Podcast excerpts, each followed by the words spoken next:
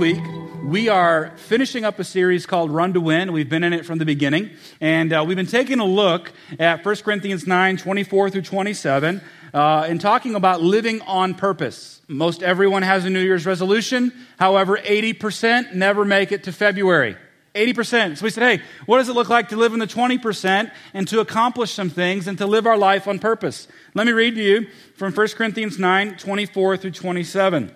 This is Paul writing to the church at Corinth, letting them know, hey, I've been called to preach this gospel, and this is what my life is dedicated to. This is why I do what I do. He said, Don't you realize that in a race, everyone runs, but only one person gets the prize? So run to win. All athletes are disciplined in their training. They do it to win a prize that will fade away, but we do it for an eternal prize. So I run with purpose in every step. I'm not just shadowboxing. I discipline my body like an athlete, training it to do what it should. Paul says, hey, everybody runs in a race. What's the race? It's our life. We get one life. So we might as well live life on purpose. We might as well run to win. So what we've been doing is asking some questions. The first week we said, what is my purpose? Starting with, why do I want to do what it is I want to do? Why do I want to have a better marriage? Why do I want to be a better parent? Why do I want to be a better employee? Looking at why, not what. Start with why. Last week we said, hey, what's my perspective? What's my perspective? How do I think? Because my perspective determines my path. My thoughts precede my actions. It's so important that you have the mind of Christ. This week, what I want to talk about is what is your plan? What is your plan? A goal without a plan is just a wish. A goal without a plan is just a wish. How many of you be honest to say, I've been wishing a long time then? How many are tired of just wishing? Right? A goal without a plan is just a wish. I don't really care how, how much you write your goals down. If you tape them on your wall, paint them on your wall, tattoo them on your hand, you're never going to accomplish those things without a plan. I think most goals are probably achievable, but we don't marry them with a plan to accomplish them. We just hope that they happen. And hope is not a strategy. Hope is not a strategy. So a plan. I want to take you to a passage of scripture. It's Nehemiah chapter 1. We're going to look at verses 1 through 4 and then bounce over and look at verses 2, 1 through 8. I want you to see in this passage how important planning is and what we can learn about God as it relates to planning. Now, Nehemiah, just a little background of this passage. Nehemiah is an Israelite living in captivity to the Babylonian Empire. Babylon had taken uh, into captivity Israel. They conquered them, they stripped them away from their homeland, and they made them live in Babylon. Nehemiah is part of a generation who has never lived in his homeland, but there has been a group of Israelites go back and they rebuilt the temple. You have the book of Ezra and the book of Nehemiah right back to back. They were originally one book of the Bible that scholars split up. Ezra took a group of people back and they rebuilt the temple. Nehemiah is waiting. He wants to hear news. What's going on in my homeland? And that's where the book of Nehemiah picks up. It says, in late autumn, think about autumn, keep it in your mind. In the month of Kislev, the 20th year of King Artaxerxes' reign, I was at the fortress of Susa. Hanani, one of my brothers, came to visit me with some other men who had just arrived from Judah. I asked them about the Jews who had returned there from captivity and how things were going in Jerusalem. They said to me, Things are not going well for those who return to the province of Judah. They are in great trouble and disgrace. The wall of Jerusalem has been torn down, and the gates have been destroyed by fire. When I heard this, I sat down and wept. In fact, for days I mourned, I fasted, and prayed to the God of heaven. Nehemiah hears that the walls of the city, what protected the city, have been destroyed. They lay in ruin, and the gates have been destroyed by fire. Now, this was their homeland. Jerusalem was the promised city, and he is waiting for news, and what he hears deeply, deeply affects him to the point where he mourns, he weeps, and he fasts over what he is going to do about what he has heard. Chapter 2 picks up with this. said early in the following spring, in the month of Nisan, not the car dealership, but in the following spring, remember spring, during the 20th year of King Artaxerxes' reign, I was serving the king as wine. I had never before appeared sad in his presence, so the king asked me, Why are you looking so sad? You don't look sick to me. You must be deeply troubled. Here's what's important to understand about this Nehemiah, he's a foreigner, he's a refugee. He serves as what's called the cupbearer to the king. King Artaxerxes is king of the Babylonian Empire, arguably the most powerful man in the known world at the time. Nehemiah's job is when they bring wine or they bring food to the king, Nehemiah has to take a drink first and he has to eat the food first. Why? Because if it's poison, he's going to die. So king, the king watches Nehemiah. If he dies, he says, no, I'm probably not going to drink or eat that.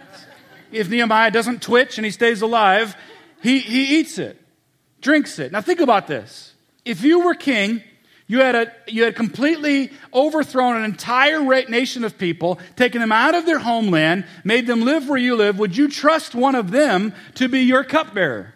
Probably not. But he trusts Nehemiah. Nehemiah has influence and trust with arguably the most powerful person in the known world at the time. Now, he said he was deeply afraid. Why? Because he was sad in the presence of the king. If you were sad in the king's presence, they could kill you. Because it's a, pun- a crime punishable by death to mess up the king's mojo. All right? If you're sad in the king's presence, he can kill you. So he found out in autumn. It is now spring, four to six months later, we'll say. And he says this Then I was terrified, but I replied, Long live the king! How can I not be sad? For the city where my ancestors are buried is in ruins, and the gates have been destroyed by fire. Then the king asked this amazing question well, how can I help you? Think about this for a moment. How many of you ever watched Shark Tank? You should. Shark Tank, these people go in with a business idea and they pitch to these venture capitalists to get them to invest into their company. Nehemiah has a problem. The walls have been torn down. The gates have been destroyed by fire. He's before the king. The king asks him, How can I help you? Now Nehemiah has the opportunity to pitch the VC, right, the venture capitalist, to get him to invest in his problem and help. Here's what Nehemiah says. With a prayer to the God of heaven, I replied, If it please the king, and if you are pleased with me, your servant, send me to Judah to rebuild the city where my ancestors are buried. The king, with the queen sitting beside him, asked, How long will you be gone, and when will you return? After I told him how long I would be gone, the king agreed to my request. Think about this for a moment. He's before the king. King says, How can I help? And then the king says, How long are you going to be gone? And guess what? Nehemiah has an answer. Why? Because he planned. It started in autumn. Six months later, he brings before the king. It's spring. He mourned, he wept, he fasted, he prayed, and he planned. And it goes on. Not only does he say how long it's going to be gone, verse 7, he says, I also said to the king, If it please the king, let me have letters addressed to the governors of the province west of the Euphrates River, instructing them to let me travel safely through their territories on my way to Judah. And please give me a letter addressed to Asaph, the manager of the king's forest, instructing him to give me timber. I will need it to make beams for the gates of the temple fortress, for the city walls, and a house for myself. And the king granted these requests because the gracious hand of God was on me. So Nehemiah says, okay, I got to rebuild this wall. And he figures out what materials he needs. And he figures out, hey, I'm just a refugee. I'm just a captive. I'm not even really a human being on the same level as the Babylonians. So I need letters from the king. Not just letters, but provision for these things. And the king of Babylon pays to rebuild the wall of the conquered city. Why? Obviously, God's gracious hand was on him, but Nehemiah had a plan. He knew what he needed. He thought, he prayed, he planned, he fasted, he waited, and God made it happen. But Nehemiah had a plan. He didn't just say, Oh God, fix the wall and wait. No, he went before the king, knew how long it would take him, knew what he needed, and he asked for it. So I have two questions basically today. What do we learn from this story, and why should we plan? Why should we plan? The first answer that I have to that is because God is a planner. God is a planner. God did not just look at the world and say, hey, I'm going to create it, so there it is. That's what kind of we, we were maybe taught growing up. God said it was, and it was. We believe that. He created something out of nothing, ex nihilo, right? Out of nothing came the world, but God just didn't go, He planned. He was intentional. He thought about it. Let me read you a couple passages of scripture talking about God planning. This is both in Ephesians. First one, chapter 1, verse 3 through 6. Paul writing to the Ephesians, all praise to God the Father of our Lord Jesus Christ, who has blessed us with every spiritual blessing in the heavenly realms. We are united with Christ. Verse 4, listen to this, even before, everybody say before. He made the world. God loved us and chose us in Christ to be holy and without fault in His eyes. Even before God created light or anything, He had in mind you and I, and He chose us and He loved us before He created. He had a plan. God decided in advance, everybody say in advance, to adopt us into his own family by bringing us to himself through Jesus Christ. This is what he wanted to do. It gave him great pleasure, so we praise God for the glorious grace he has poured out on us who belong to his dear son. God did it before. God thought in advance. Ephesians 2:10 says this, "For we are God's masterpiece. He created us anew in Christ Jesus so we can do the good things he planned." Say he planned for us long ago. Jeremiah 29:11, God says, For I know the plans I have for you. God plans. God is intentional. Jesus Christ was the lamb that was slain before the foundation of the earth. God looked ahead. God had intentionality. One of the best ways that we can see this is the universe, is creation. The order in creation. When God said, let there be light, and light in Hebrew is indicative of order, God said, let there be order in the universe. He had a plan. Listen to this. How many of you have ever heard of a fractal? All right, there are more people in first service who heard of a fractal. You're more of my people here, all right? I came across fractals when I was reading a book about discipleship. Fractals are this. Let me read you this definition. They're patterns that repeat at different scales. If you zoom in on a picture of a fractal, you will see the same pattern repeated. These patterns can be found in math equations, and they can also be found in the world around us, from snowflakes to the leaves on trees. Now, bring up this picture of the snowflake. Look at this. This is a picture of a snowflake zoomed in like a lot of times, okay? There's a hexagonal shape that starts from the beginning and it repeats itself all the way out. That's a fractal. It's a, it's, a, it's a geometric shape that is repeated over and over again that makes a larger shape. And you can see this in nature, in leaves and in trees, and the way that, that ice forms. Think about this a snowflake, a small, insignificant, little bitty snowflake has geometric fractals baked into it. That God put so much intentionality in the universe that even a snowflake has design and purpose. And you can look at a leaf. You can do that. Go Google fractals for dummies. That's what I did so I could understand them better. And you'll see a lot of things there. The shape repeated over and over and over again. When a river forms, sometimes it creates fractals as it fragments off. God baked that into the universe. Another thing is the order and the fine tuning of the universe. What do you mean? Did you know the fact that this universe could produce a planet where there could be life as you and I know it is a very infinitesimal possibility. In fact, one scientist said it's 1 times 10 to the 229th power. What does that mean? A lot. That you take 1 times 10 and you have 229 zeros after it. One person said it's like this the fact that life could be present on this universe, that, that, that our planet is, is tuned enough just so that life can happen, is like if a hurricane blew through a junkyard and assembled in perfect working order a Boeing 747 that could take off and take flight. That's the chance that life could be present on this universe, that their universe could create the environment for life to happen. Think about that the intentionality behind the universe. Let me read you a couple things about this. One person said, The finely tuned laws and constant of the universe are an example of specified complexity in nature. They are complex in that their values and settings are highly unlikely. They are specified in that they match the specific requirements needed for life. One scientist said this Intelligent design, as one sees it from a scientific point of view, seems to be quite real. This is a very special universe. It's remarkable that it came out just this way.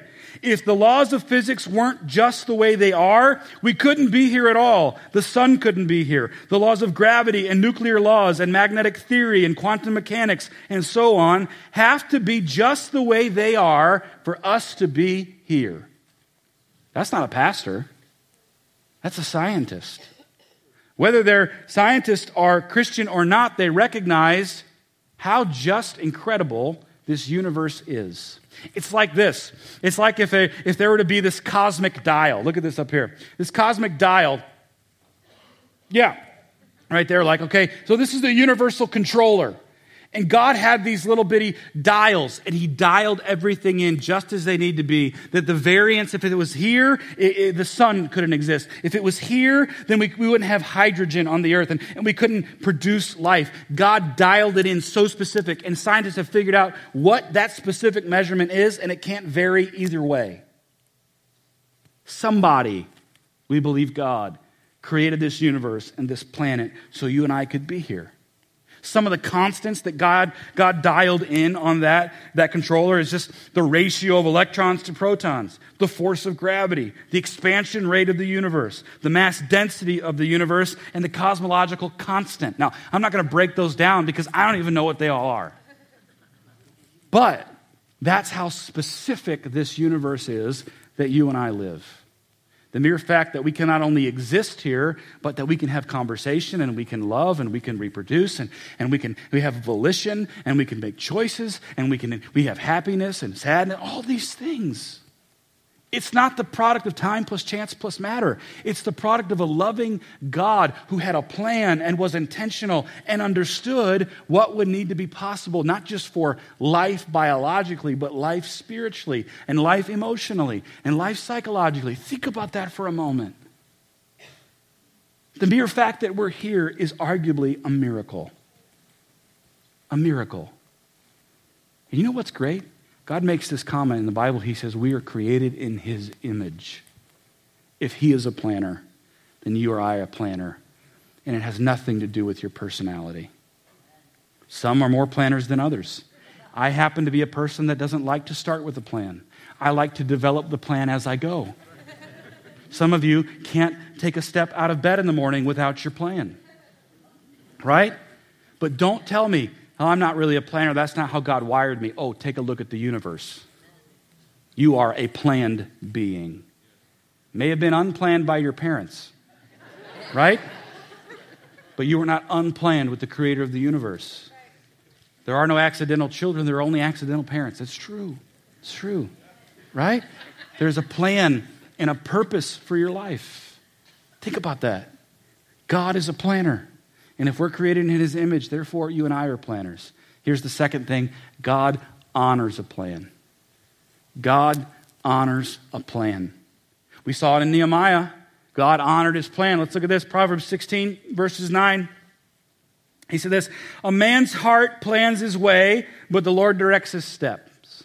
A man's heart plans his way, but the Lord directs his steps. You notice the difference between way and steps? I heard this verse a lot, and I never really took time to think about way versus steps. Way versus steps. So a man's heart plans. What does plan mean in scripture? It means to devise, to conceptualize, to think about it. You think about it. What's a way? A way is a direction or a waypoint. It's more broad and non specific. Where are we going on vacation? South. Why? Because it's warm. Where south? I don't know. Florida, the Caribbean. You know, we're going south. That's our waypoint. What are the steps to get there? He says a, man's, a man plans his way, but the Lord directs his step. Direct means to establish, to arrange, prepare, and provide. And what are steps? Steps. Your pace, your stride as you get there. It's a more intimate, it's a more moment by moment, day by day. Some of us aren't getting to where we want to go because we don't have a way to give God to direct our steps. I want my life to be better, God.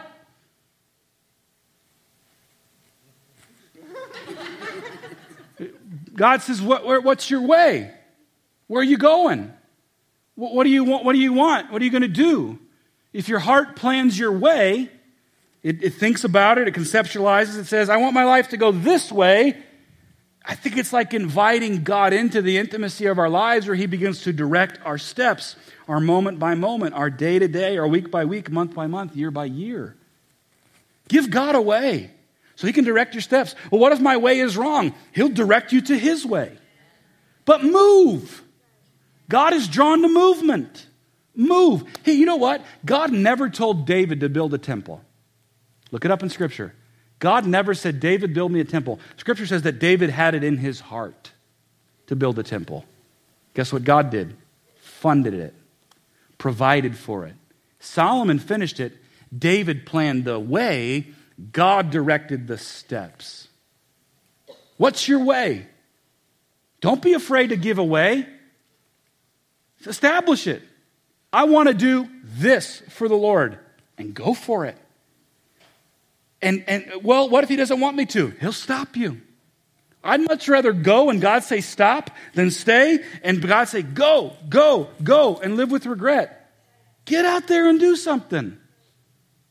Well, I just don't know if it's what God wants me to do. You're never going to know unless you step. God directs your steps, not your way. Your steps. Uh, back in 2009, Lauren and I, we, we felt called uh, or led, however you want to say it, to start a nonprofit and, and change the world. What happened is I was reading Isaiah 58, and he says, The reason we fast is to loose the chains of injustice, to feed the hungry, clothe the naked, provide the poor wanderer shelter. And I'm like, Lauren, we are going to change the world. We had no money. Nobody in the world knew us. 26,500 kids a day are dying of starvation. 27 million slaves in hard labor and sex slaves exist around the world. Lauren, we are going to change the world. And so we, we took some steps. We, we established our way. Where are you going to go? The world. That's what we're going to do. And that's what we did. We went to the world, and God brought us to a goat in Guatemala. The, the, after we got through the fact that nobody was looking for us, and we didn't have any money, literally, we came across an opportunity of this group going to Guatemala to build homes, and they said, Hey, we want to start buying goats. We don't have the funds. I said, How much is it? They said, It's $75 a goat, but you need to buy two, a male and a female, so they can do their thing, so they can have more goats and make some money. And I said, We can do it. We didn't have any money, but I figured 150 was a start. And little by little, God directed our steps, and, and we sent somebody that we knew and paid for their trip, paid for their goats, we went back the next year and we built two houses. We went from $75 a goat to $2,500 a house. Built two houses.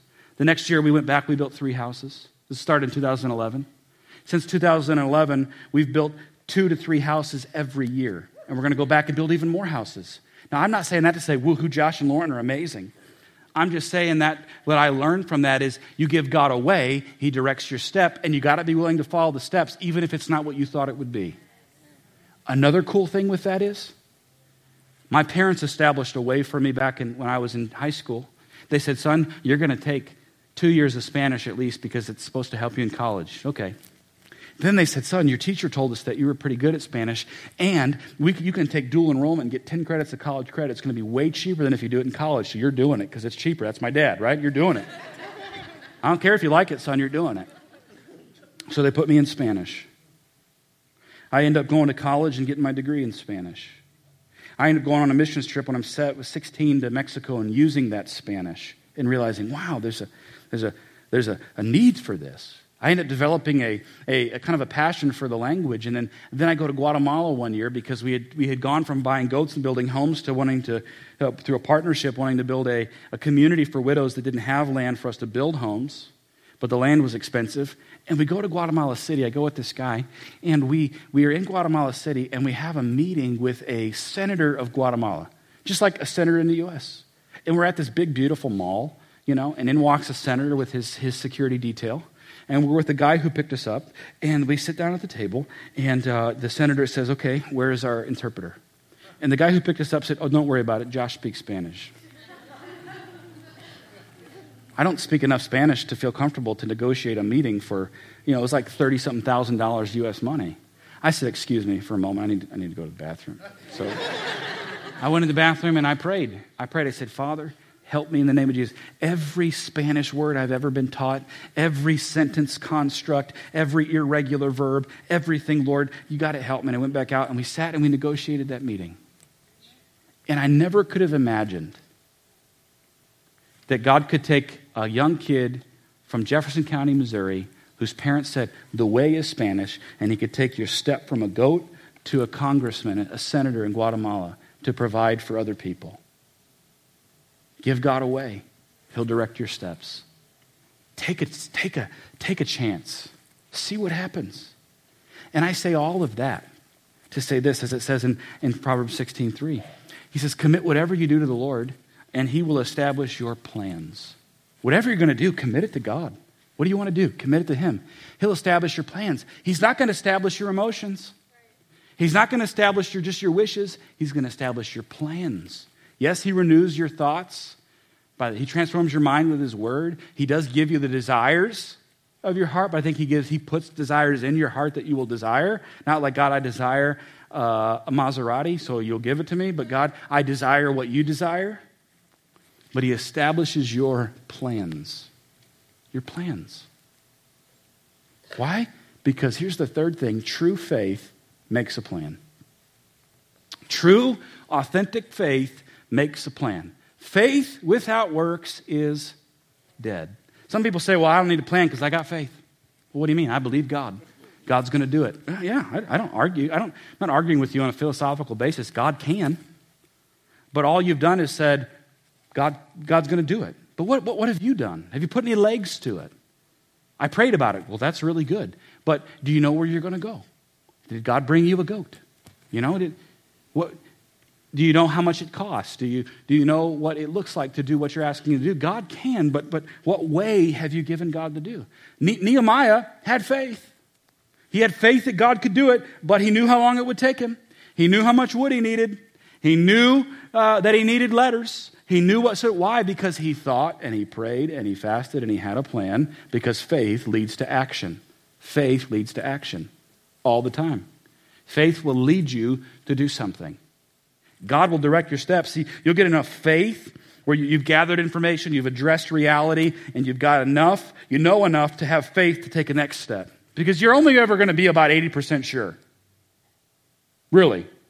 You say, How do you know that? I, I don't know. I just turned 34, so I feel a little smarter today than I did yesterday. You're never going to be 100% on, on, on big things. You're going to be enough. And that 20%, hey, I'm stepping in faith. God gives you enough. I take another step. Why? Because He's directing my steps. He's directing my steps. True faith makes a plan. Here's the thing I heard this quote, I thought it was really good. Faith is not a synonym for disorder nor a substitute for planning. Faith is not a synonym for disorder nor a substitute for planning. Faith does not always equal crazy. Faith is not always spitting in the mud, putting on someone's eyes, and healing them. Yes, Jesus did that. He did it once. I have yet to be led to spit in the mud and rub it on somebody's eyes when they come to me saying, Can you pray for my eyes? Now, if God asked me to do that, I would have to really know. And in faith, I would. Right? Sometimes we take what happened once in the Bible and we make it prescriptive rather than just descriptive. Does that make sense? The way that he did something is not more important than what he did. God is not always bound to a method, right? He can heal eyes. That's the point of the story, right? So, true faith will make a plan. It says in Luke, Jesus said in Luke 14 28, He said, Suppose one of you wants to build a tower. Won't you first sit down and estimate the cost of it and see if you have enough money to complete it? That's Jesus. You want to, you want to build something? You want to do something? Okay, how much does it cost? What, what are you up against? Can you do it? You know, I, I felt called to build houses in Guatemala, but I recognize I'm not a builder. But I know that I can get people who are builders to go and do it. I had to figure out it took 2,000 nails to build a house down there. And you have to get them at Home Depot. And you can't buy them in Guatemala. Right? And you can only put one, one box of nails in a suitcase because that's about the amount of weight that you're going to be able to take to Guatemala. Because if you don't, an over, over, overweight bag costs $200 and another separate bag just costs $35. You say, well, what does that have to do with anything? It has everything because you figure it out. Those are the steps. Can you, can you accomplish it? Have you estimated the cost? You want a better family? How much is it going to cost you? You want to change? How much is it going to cost you? Everybody wants to change, so you got to change, right? You want a better job? What do you got to do? Is it possible?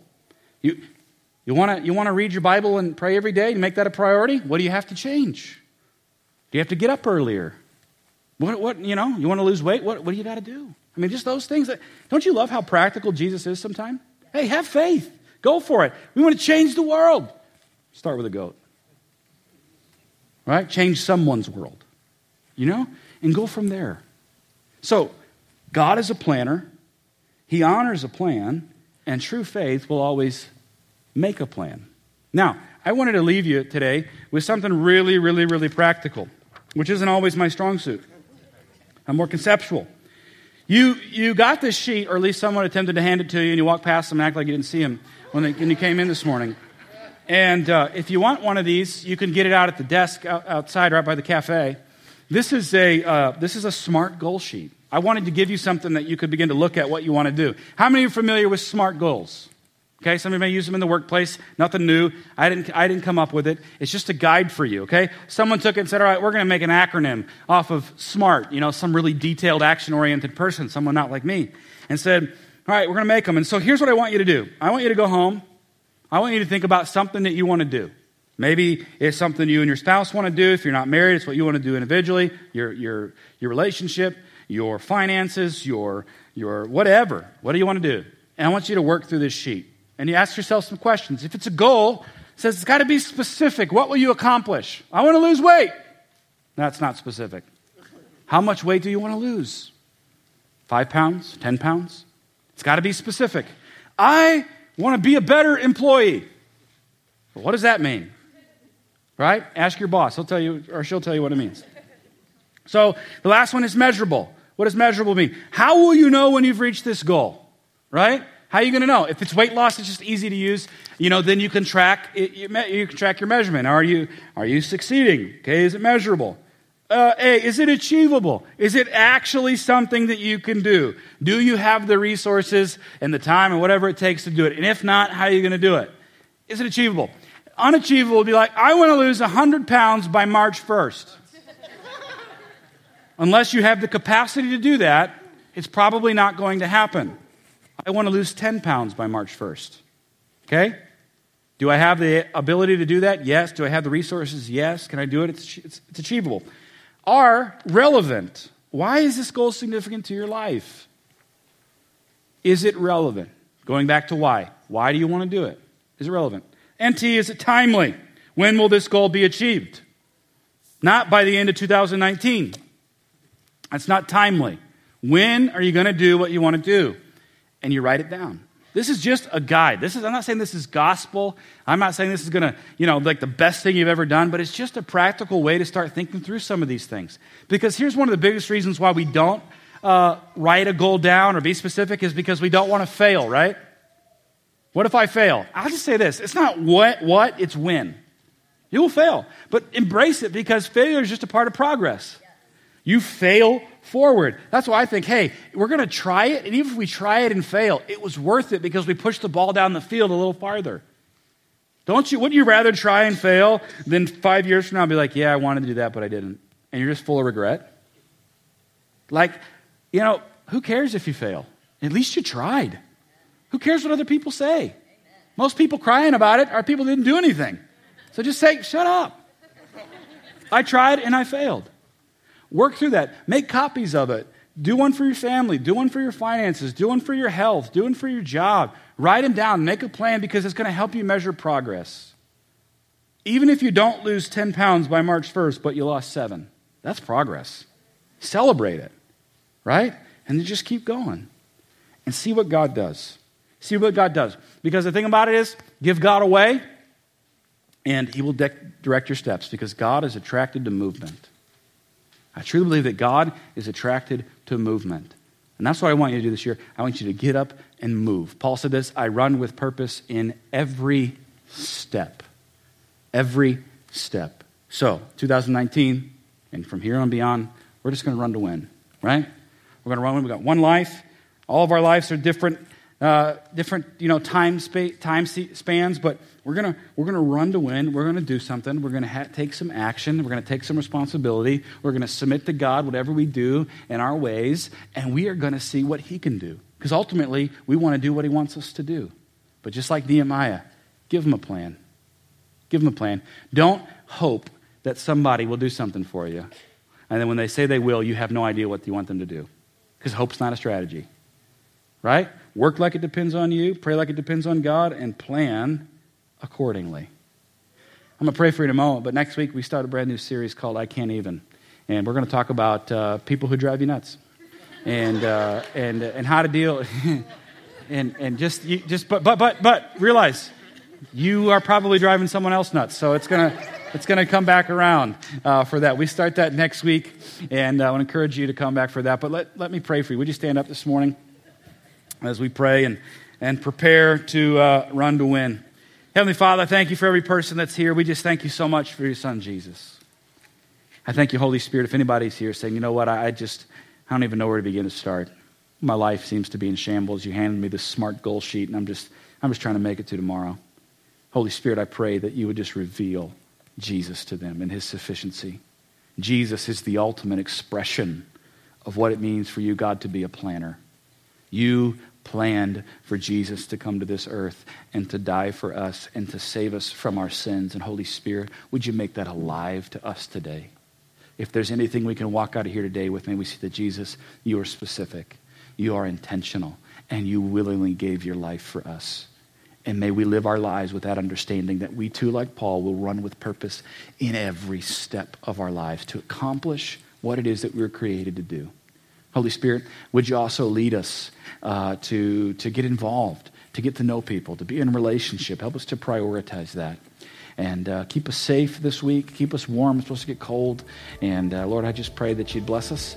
And I don't really know who to play, pray for for the Super Bowl. I don't like either of them. But uh, help us, we pray in Jesus' name. Amen. God bless you.